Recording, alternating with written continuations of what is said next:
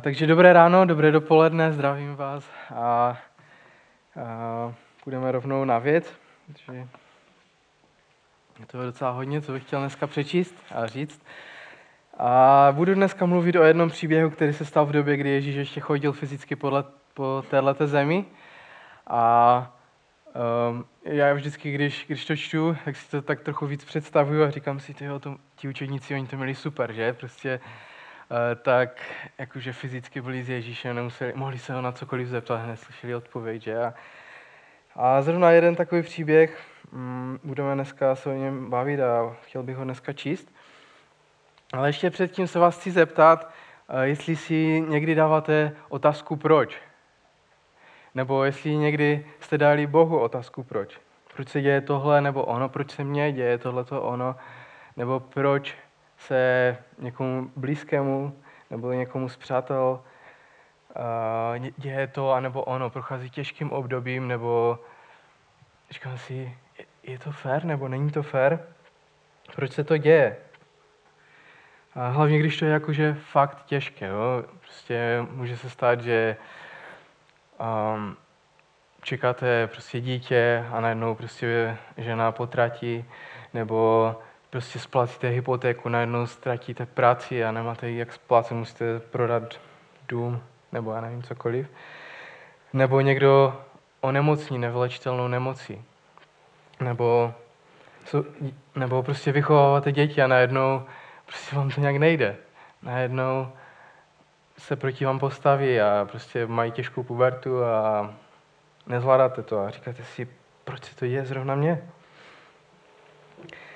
A někdy se ptáme Boha, proč to, proč tamto? A je docela možné, že možná jste se nikdy Boha takovou otázku neptali, ale tohle je otázka, kterou se Ježíšovi učeníci zeptali jeho v tomto příběhu, který bych chtěl dneska vyprávět. A v Jeruzalémě byl jeden muž, který tam seděl prostě na zemi, někde na rohu ulice a je slepý.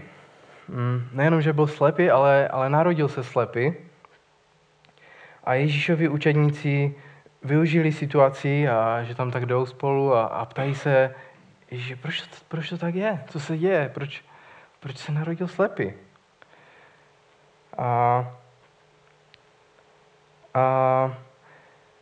Takže můžeme se podívat trochu na pozadí toho, kde se nacházíme. Jsme prostě v Jeruzalémě v 1. století. To je nějaký jenom umělecký nakres toho, jak to mohlo vypadat, ale ta část nahoře tam je celkem přesná, to je jeruzalémský chrám na vrcholu hory, dneska známý jako Chrámová hora. A ten chrám už tam teda nestojí, ale Jeruzalém není jenom chrám, jsou tam různé ulice, domy, trhy, tržnice a byli tam různí lidé v ulicích, obchodníci, obyčejní lidé, náboženští lidé a byli tam taky žebráci. A Ježíš jde ulici se svými učedníky Jeruzalémem a uvidí muže, který byl slepý a ptají se proč. Neptají se přesně úplně tak. Má to takový více teologický nádech a můžeme se na to přímo podívat. A je tam napsáno v 9. kapitole Jana od 1. verše do 2. verše a tam je napsáno, když procházel kolem, všiml si člověka slepého od narození. Jeho učedníci se ho zeptali, Rabi, kdo zhřešil? On nebo jeho rodiče, že se narodil slepý? A to je zajímavé, že? V naší kultuře se ptáme, proč se zlé věci dějou dobrým lidem, že? Si říkáme, proč se zlé věci dějou dobrým lidem? A oni věděli, že když se něco zlého dělo v životě, má to důvod. A něco si vyvedlo, nějaký hřích, nebo prostě tomu tak věřili, jo? To bylo jejich náboženské přesvědčení. Nějaký zločin proti Bohu a Bůh tu věc prostě nějakým způsobem potrestal. Takže se ptali tuhletu otázku, ale je tu ještě jedna věc. Když jste se narodili a už se něco zlého děje ve vašem životě, nic jste ještě neudělali. A tak tady je ta jejich otázka, je trochu na místě, že? Kdo zřešil? On nebo jeho rodiče? Vždyť on ani nemohl zřešit, když se narodil slepý. A Ježíš říká, nikdo. Když to trochu předběhnu, dám taky trochu spoiler, Ježíš toho muže později uzdraví a tak bychom to mohli vzít jako z rychlíku. Je tady příběh, prostě člověk, který je slepý a Ježíš ho uzdraví a celé zástupy to vidí, uvěří v něho a tak i my bychom měli věřit v Ježíše, který uzdravuje slepé, že? Ale tak jednoduché to nebylo. Ježíš uzdravuje toho člověka, ale je kolem toho celý problém, který je okolo celého toho příběhu. Uzdravení je vlastně ve 2 verších, ale celý příběh má 41 veršů. A většina veršů není o tom, že lidé uvěřili, ale je to o hněvu, o těžké nevíře. Je to jeden takový z druhů nevěry nebo nevíry, že je mi jedno, co říká, že je mi jedno, jaké jsou důkazy, je mi to úplně jedno, naprosto odmítám věřit. A byla tam skupina lidí, ke kterým se později dostaneme, kteří se takhle rozhodli odmítnout věřit navzdory všem důkazům. A ne každá nevíra je taková. Někdy jsou lidé, kteří říkají, já nejsem věřící, ale snažím se zjistit, jestli je Bible věrohodná, jestli se tomu dá věřit. Je možné, aby Ježíš, který byl přibít na římský kříž, aby mohl zase ožít. Existuje vzkříšení a někdo zase řekne, já jsem byl věřící, ale nevím, prostě je to těžké pro mě věřit kvůli spoustě zklamáním, které jsem zažil, zklamání z lidí, zklamání z Boha možná, ze situací, které jsem zažil a nedokážu to. Chci věřit, ale mám pochybnosti. Ale to je něco jiného, než to, co vidíme v tomto příběhu. Tam mě hněv, je mi jedno, jaké jsou důkazy, já odmítám věřit. Takže zpátky k té otázce. Ježíš jde se svými učedníky ulicemi a potkají toho slepého a oni se ptají, kdo zřešil, jestli on nebo jeho rodiče. Nemluvíme o tom chlapkovi, nevíme jeho jméno, nevíme, kolik mu bylo, jestli mu bylo 23 nebo 46 nebo kolik mu mohlo být. Prostě vůbec nevíme. Ale co víme je, že když se měl narodit, prostě takže našla k lékaři, prostě už měl být porod, že byla zvědavá, už tehdy neměli žádné ultrazvuky, tak nevěděla, jestli to bude kluk nebo holčička, prostě. A doktor říká prostě, je to kluk. Tak prostě se radujou, že s manželem a všichni jsou šťastní, ale později ten den, nebo možná později zjišťují, že nic nevidí, že je slepý. A dneska je spousta možností pro slabozraké nebo pro ty, kteří vůbec nevidí, jak můžou fungovat, i když je to velmi omezené. Přesto v 1. století na Středním východě jste byli odsouzeni žebrat. Celý dospělý život jste seděli a žebrali. A možná rodiče, kteří si říkali, jo, to je náš syn, který se o nás postará, když se narodil, když budeme staří, tak to je naše budoucnost, tak najednou si říkali, doufám, že budeme žít co nejdéle, abychom se o něho mohli starat.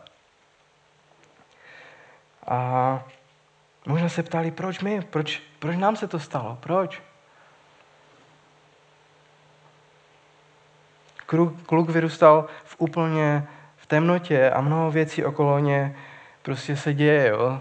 Prostě lidé stávají se věci, že prostě děti běhají na zahradě, prostě zlomí si ruku a ruka nezůstane zlomená, že prostě najednou ruka se uzdraví a možná si říkal, po čase možná uvidím.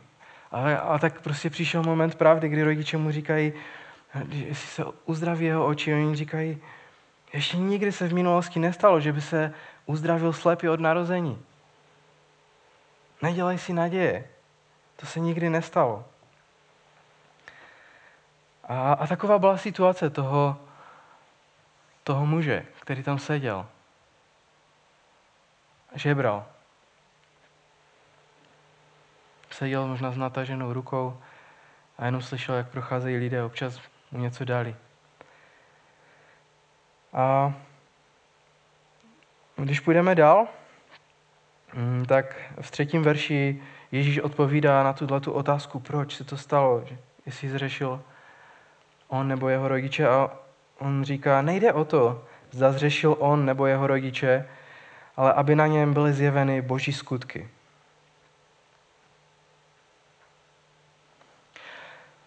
Pozor na to, Ježíš neříká, že nikdo z nich nezřešil, jo? Neříká, že nezřešil on ani jeho rodiče, protože víme, že určitě zřešili, že? Později. No, on určitě zřešil během svého života a nikdo není schopen žít bez toho, aniž by zřešil. Ale říká, že to není o tom. Nejde o to, zda zřešil on nebo jeho rodiče, ale aby na něm byly zjeveny boží skutky. A říká, že tenhle problém, že je slepý, není proto, že by někdo udělal špatně. Ne vždycky zlé věci, které se nám dějí, jsou spojeny s tím, co jsme v životě udělali. Někdy jsou. Je několik míst v Biblii, které mluví o tom, že nás Bůh vychovává různými způsoby. 4 kapitoly předtím je příběh Jan 5. kapitola o tom, jak Ježíš uzdraví borce, který nemůže chodit, je chromy a říká, prostě odpouštím ti hříchy a jdi a už nehřeš, aby se ti nestalo něco horšího. Jsou chvíle, kdy nás Bůh vychovává a tohle to není ten případ. Kdo zřešil? Ježíš říká ani jeden. Jde o to, aby na něm byly ukázány boží skutky. Zastavme se na chvíli u toho. Co když Bůh někdy nejedná podle toho, jak my si představujeme? Co když Bůh nejedná i přes všechny tragédie a těžkosti, kterým čelíme, ale co když jedná během těchto těžkostí, skrze ně a uprostřed nich?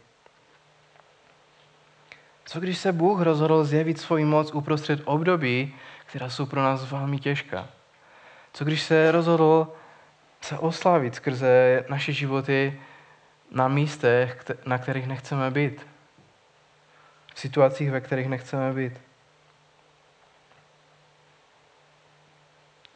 Co když Bůh chce zjevit svoji moc, když jezdíš od nemocnice domů a zase zpátky a pořád do kolečka a dokola? Často v těchto obdobích cítíme, že Bůh tam jakoby nebyl. Nebo že je daleko, že mlčí. Ale Ježíš říká, ne, to se stalo, aby boží dílo se ukázalo na jeho životě.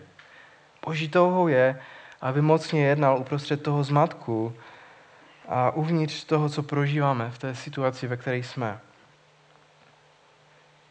Někdy je život těžký. Možná si říkáte, já zrovna neprožívám nic takového těžkého, ale někdy prostě i naše malé věci jsou pro nás někdy těžké. Někdy prožíváme problémy ve škole, nedaří se nám, někdy v práci, šéf po nás prostě chce věci, které nejsme schopni udělat, nebo zažíváme různé problémy, finanční problémy, s dětma, zdravotní problémy, prostě různé věci, které se stávají a potřebujeme otevřít své srdce, pozvednout své ruce a říct, Bože, pomoz mi v této situaci, skrze to, co procházím, se oslav. A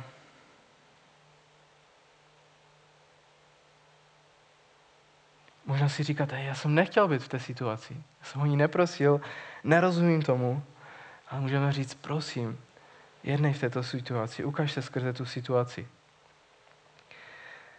Takže teď jde Ježíš uzdravit toho muže. Jste připraveni?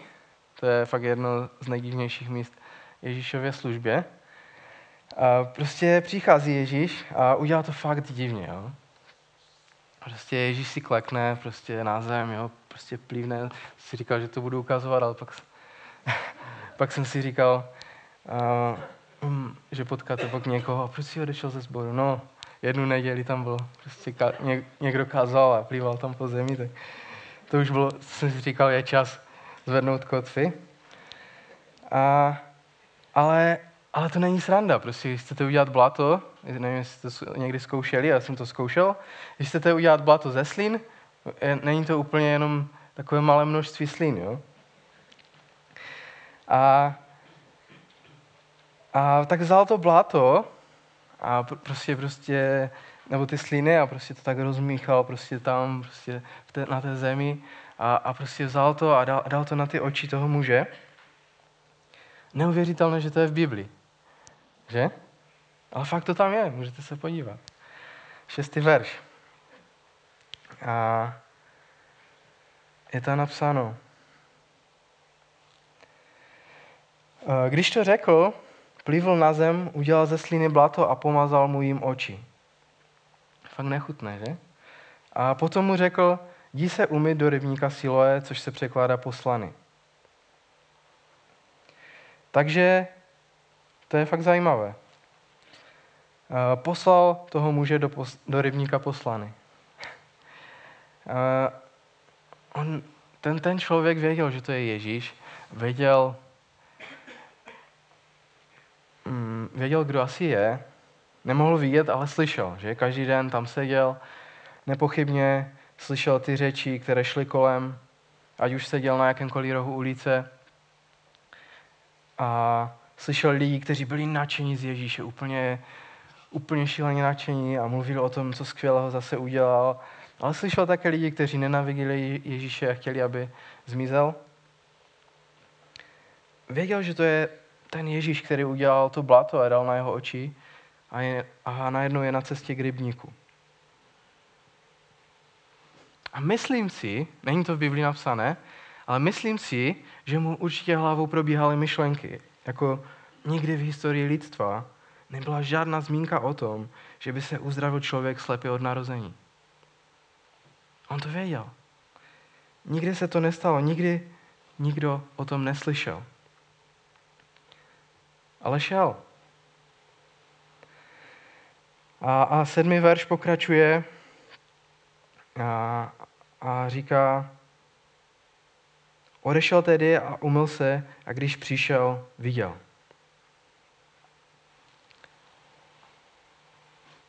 A jak to je dál?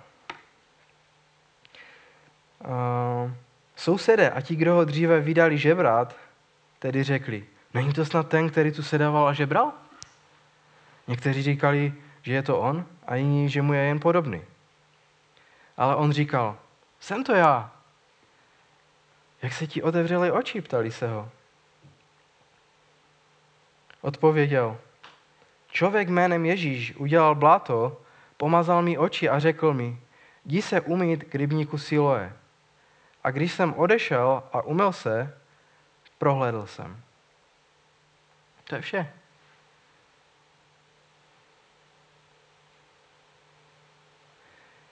A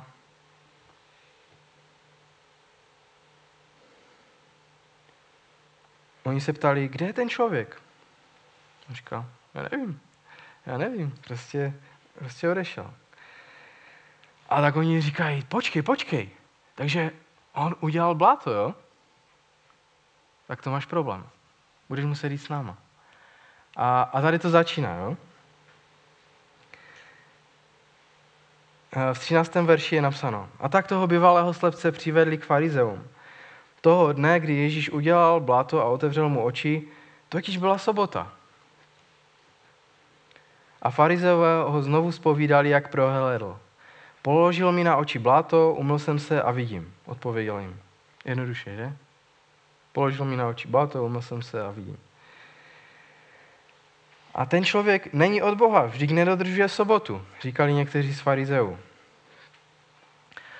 Takže vidíme tady takový střed najednou. Prostě je ten muž nadšený, že poprvé v životě vidí.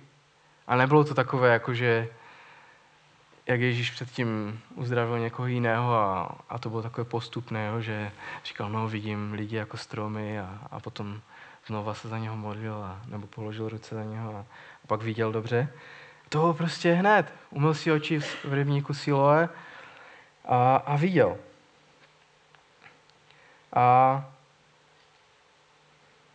A tady jsou farizeové, kteří říkají, ten člověk nemůže být od Boha, protože nedodržuje sobotu tak, jako my dodržujeme sobotu. A když se teda vrátíme do té židovské kultury 1. století, tak tam byla prostě 10 přikázání, všechny nebudeme jmenovat, ale jedno z nich je pamatuj na sabat, na den sobotní, sabat byla sobota, takže pracovali v neděli, pondělí, úterý, středa, čtvrtek, pátek, ale v sobotu prostě Sobota byla od pátku západu slunce do soboty západu slunce. Prostě v té době ten čas byl oddělený. A ke komu vlastně přivedli toho slepého, kterého Ježíš uzdravil? Byla to skupina lidí, kterým se říkalo farizeové, nebo oni si tak říkali. A slovo farizej znamená oddělený. Původně věřím, že farizeové byli lidi, kterým skutečně záleželo na tom, aby měli své životy a své srdce úplně oddělené ke službě Bohu. Oni byli těmi, kteří skutečně chtěli nejenom, že naplnit zákon, ale skutečně chtěli být těmi, kteří drží celý národ tomu, aby mohli být blízko Bohu a byli odděleni pro Boha, tak jak to Bůh plánoval. Možná si říkali, každá část našeho života bude oddělena tomu, abychom uctili našeho Boha. Ale co je šílené, že oni tak strašně toužili potom být oddělení pro Boha a neporušit žádné přikázání ani opít. Vzali tuhle věc se sobotou a řekli si, jo, nebudeme pracovat. Pojďme si teda říct, co vlastně ta práce je. A je taková sbírka výroků, která se jmenuje Mišna. A tam je zaznamenáno 39 různých kategorií. A jenom pro vaši představu jsem napsal pár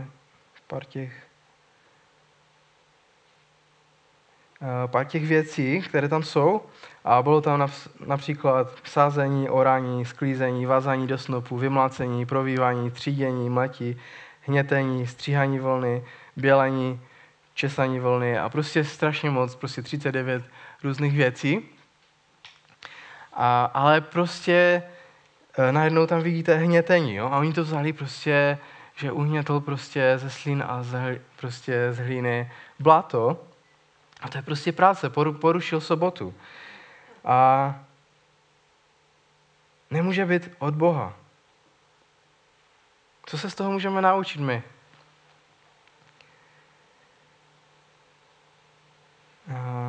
Někdy se díváme na historii a říkáme si,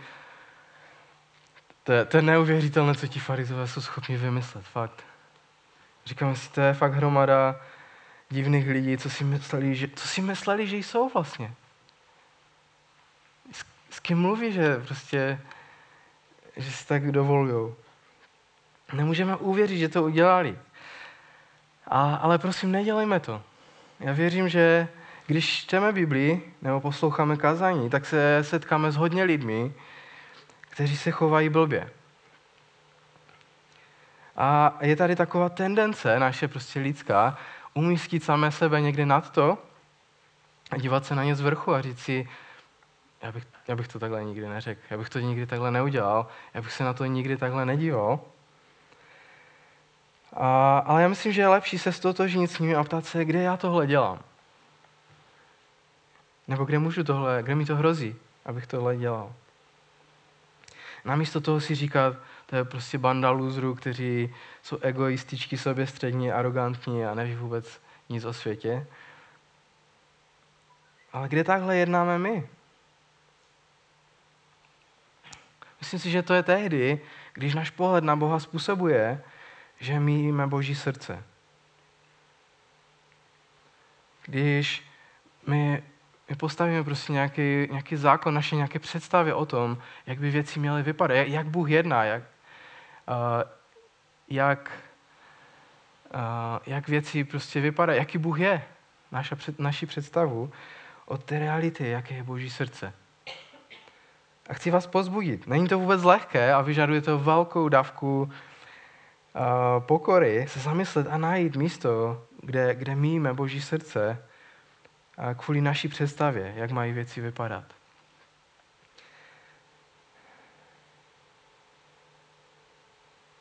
Chceme mít dobrou teologii, znát skvěle Boha, ale během té cesty, jako ti farizeové, kteří se snaží Boha poznat, tak najednou se to přehoupne v pocit nějaké nadřazenosti.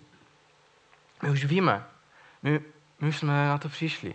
My, My už jsme si to zaškatulkovali, dali jsme to do nějaké krabice, prostě Bůh jedná takhle a Bůh chce po nás tohleto a my si dáme ještě kolem toho ohrádku z dalších prostě nějakých vymyšlů, ale když se poruší ty naše vymysly, tak už jsme porušili Boží plán nebo Boží zákon. A tady to se stalo farizeům. Co způsobuje, že náš pohled na Boha způsobuje, že míjíme Boží srdce? Může to být i něco jednoduchého. Jako někdy náš pohled na odpuštění. Potkal jsem lidi, kteří říkali, že ví, že Bůh odpouští, ale to, co se zrovna chystali udělat, věděli, že to je špatně, ale říkali, jo, ale já vím, že Bůh mi to potom později odpustí. A ospravedlňují si svoji rebelii, spouru vůči Bohu svým pohledem na odpuštění. Ale to je jejich pohled. Dávejme si pozor na to, kdy náš pohled na Boha způsobuje, že míjíme Boží srdce.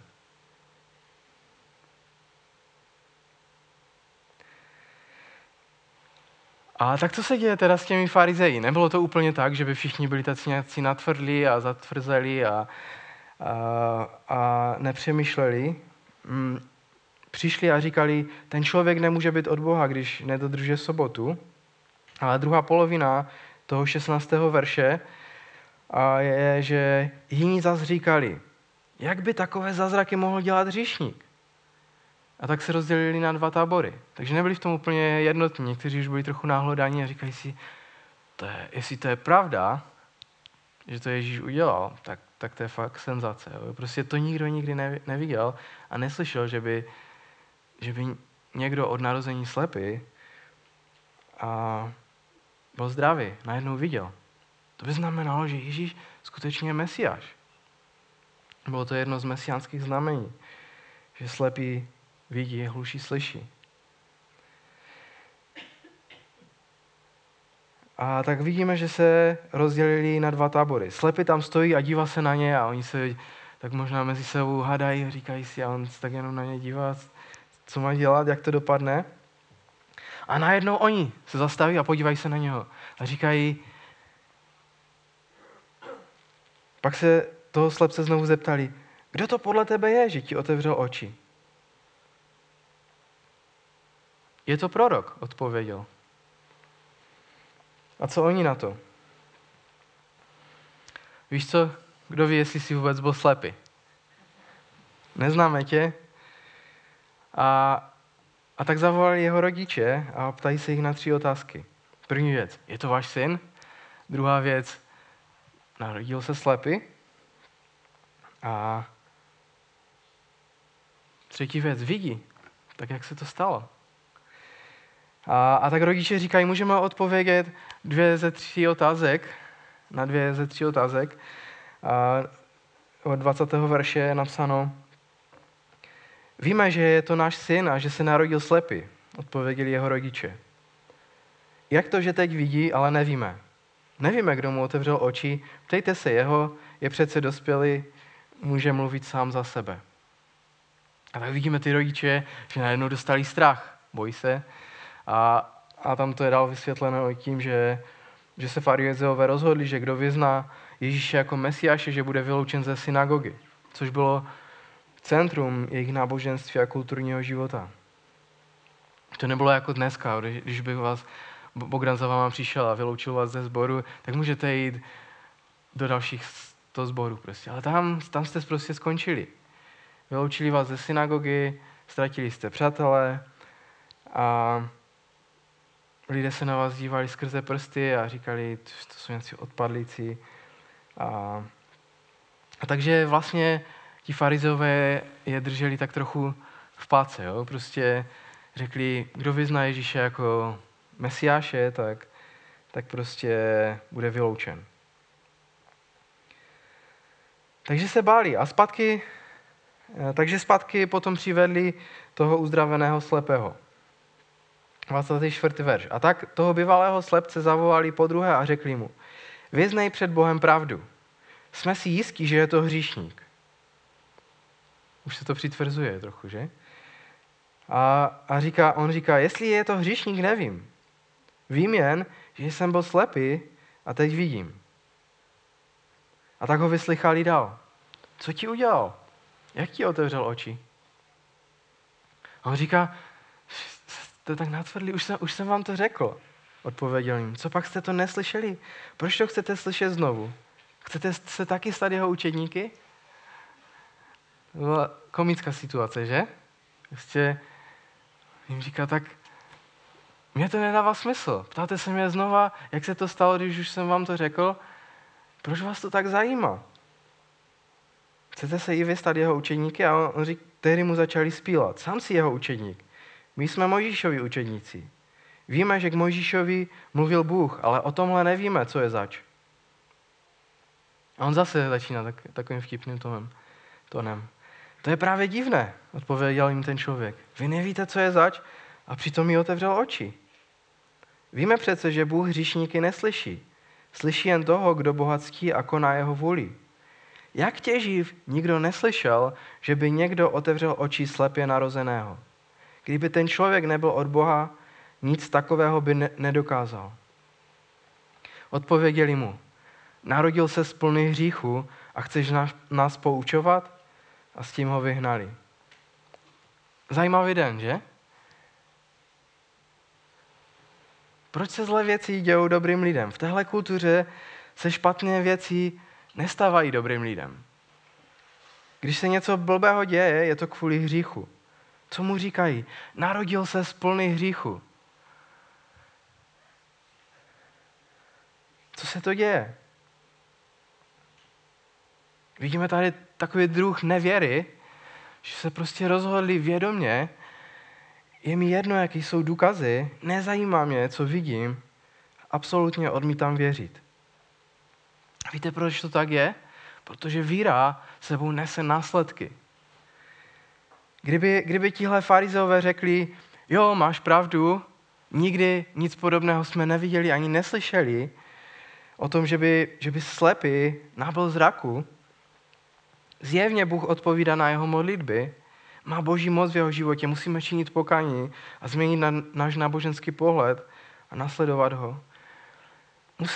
Museli by se změnit, museli by změnit uvažování, museli by změnit pohled na Ježíše, museli by uznat, že pochází od Boha, museli by uznat, že on je Mesiáš. A oni to věděli, protože víra působí následky. Někdy to, proč lidé nevěří, není proto, že by zkoumali pravdu a hledali upřímně, ale říkají, já nevěřím v Boha. Možná vyhneme teďkom Ježíše. Prostě obecně nevěřím v Boha, nevěřím, že by nějaký Bůh existoval, protože prostě nevěří, že Bůh existuje. Není to proto, že by ten člověk hledal a zkoumal věci a došel k takovému závěru, ale často je to, že říkají, nikdo mi nebude diktovat, co mám dělat se svým životem.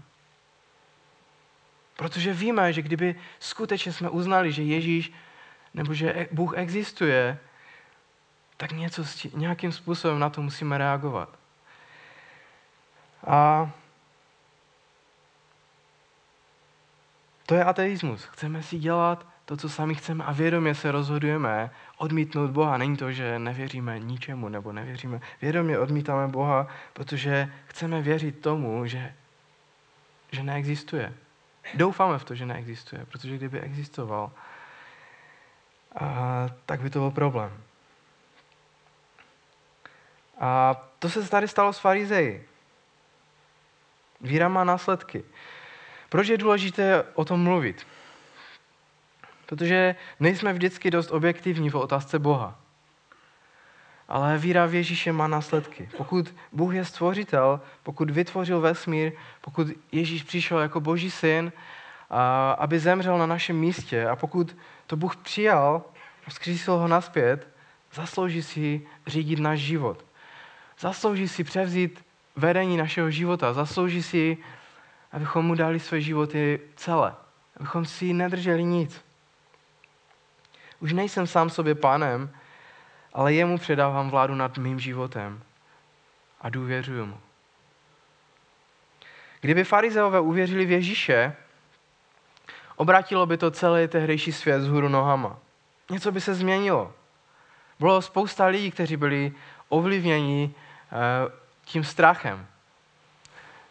Farizeové, víme, že potom později, když Ježíš měl být ukřižován,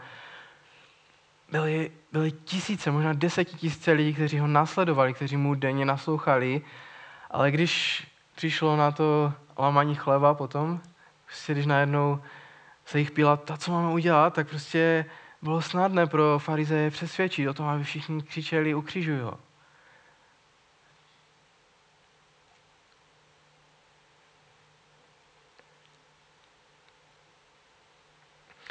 Často odmítáme věřit, protože nechceme, aby nám někdo říkal, co máme dělat. A tak, co si můžeme vzít z toho příběhu, je, že farizeové vědomě odmítli věřit jasným důkazům, protože by to znamenalo, že jejich životy se změní, že nad nimi ztratí kontrolu a že uznáním toho, že Ježíš je Mesiáš, by se museli vzdát svých náboženských představ o Bohu a o tom, jak věci mají vypadat. Protože do té doby oni určovali to, kdo Bůh je, jaký je pohled lidí na Boha. A jenom přijde Ježíš, který je Bohem a boří všechno, co oni vystavěli. A Ježíš nějak zmizel ze scény, ale najednou se vrací a čteme v dalším 35. verši. Když se Ježíš doslechl, že ho vyhnali, našel ho a zeptal se, věříš v Syna člověka? Pane, odpověděl, kdo to je, abych v něj mohl uvěřit? Už jsi ho viděl, řekl mu Ježíš, je to ten, který s tebou mluví. Věřím, pane, zvolal a padl před ním na kolena. A nemuselo to tak být, mohl si říct, takže ty tady reprezentuješ Boha, jo? Tak to mám pár otázek. Řekni mi, proč moji rodiče museli tím vším procházet všechny ty roky. Víš, jaké to je sedět na rohu ulice s nataženou rukou? Den za dnem. Máš vůbec ponětí, jaké to je? Pohybovat se ve tmě? Ale rozhovor se tím směrem neubíral. Je napsáno, že řekl, věřím, pane, a padl před ním na kolena. Můžeme se ptát, proč to a proč ono. A učedníci se to ptali, ale on jenom uctívá Ježíše. Někdy se zdá, že situace je ztracená a děsně těžká a ptáme se proč. Ale Bůh není daleko. Bůh je blízko. A jeho dílo má být zjeveno i skrze těžkosti, kterými procházíme. Filip Yancey napsal před 40 lety knihu, nebo více než 40 lety, Kde je Bůh, když to bolí? Je to přeloženo i do češtiny. A v té knize píše o tom, že jedna z prvních otázek, které máme, když se něco děje, je proč. Proč my, proč oni, proč to, proč teď? Ale říká a vybízí k tomu, abychom změnili otázku z proč na a co teď? Co Bože, jaký je tvůj plán? Jak se chceš tím oslavit v této situaci, skrze tu situaci, ve které jsem? A já myslím, že součást toho, co teď je, nebo a co teď, je, že otevřeme svá srdce k tomu, abychom byli schopni říct, Bože, já jsem to nechtěl, neprosil jsem o to, nerozumím tomu, ale budu ti v tom důvěřovat. Prosím, ukaž svou moc a své dílo okolo té situace, i v té situaci. A vidím, že je v tom cítit naděje a taky důvěra. Můžeme sklonit své hlavy. Pane, díky za ten společný čas a i za tenhle ten kontroverzní příběh, který jsme mohli číst a přemýšlet nad tím, co si z toho můžeme vzít. A já tě prosím za každého dospělého, který je na tomto místě, za každého studenta, za děti. Prosím tě o to, aby si nám pomohl ti důvěřovat v místech, kde se nacházíme. Aby si nám pomohl se nedívat jenom na naši situaci, ale aby si obměkčoval naše tvrdá srdce a otevíral slepé oči, pane. Ve jménu Ježíše se modlím. Amen.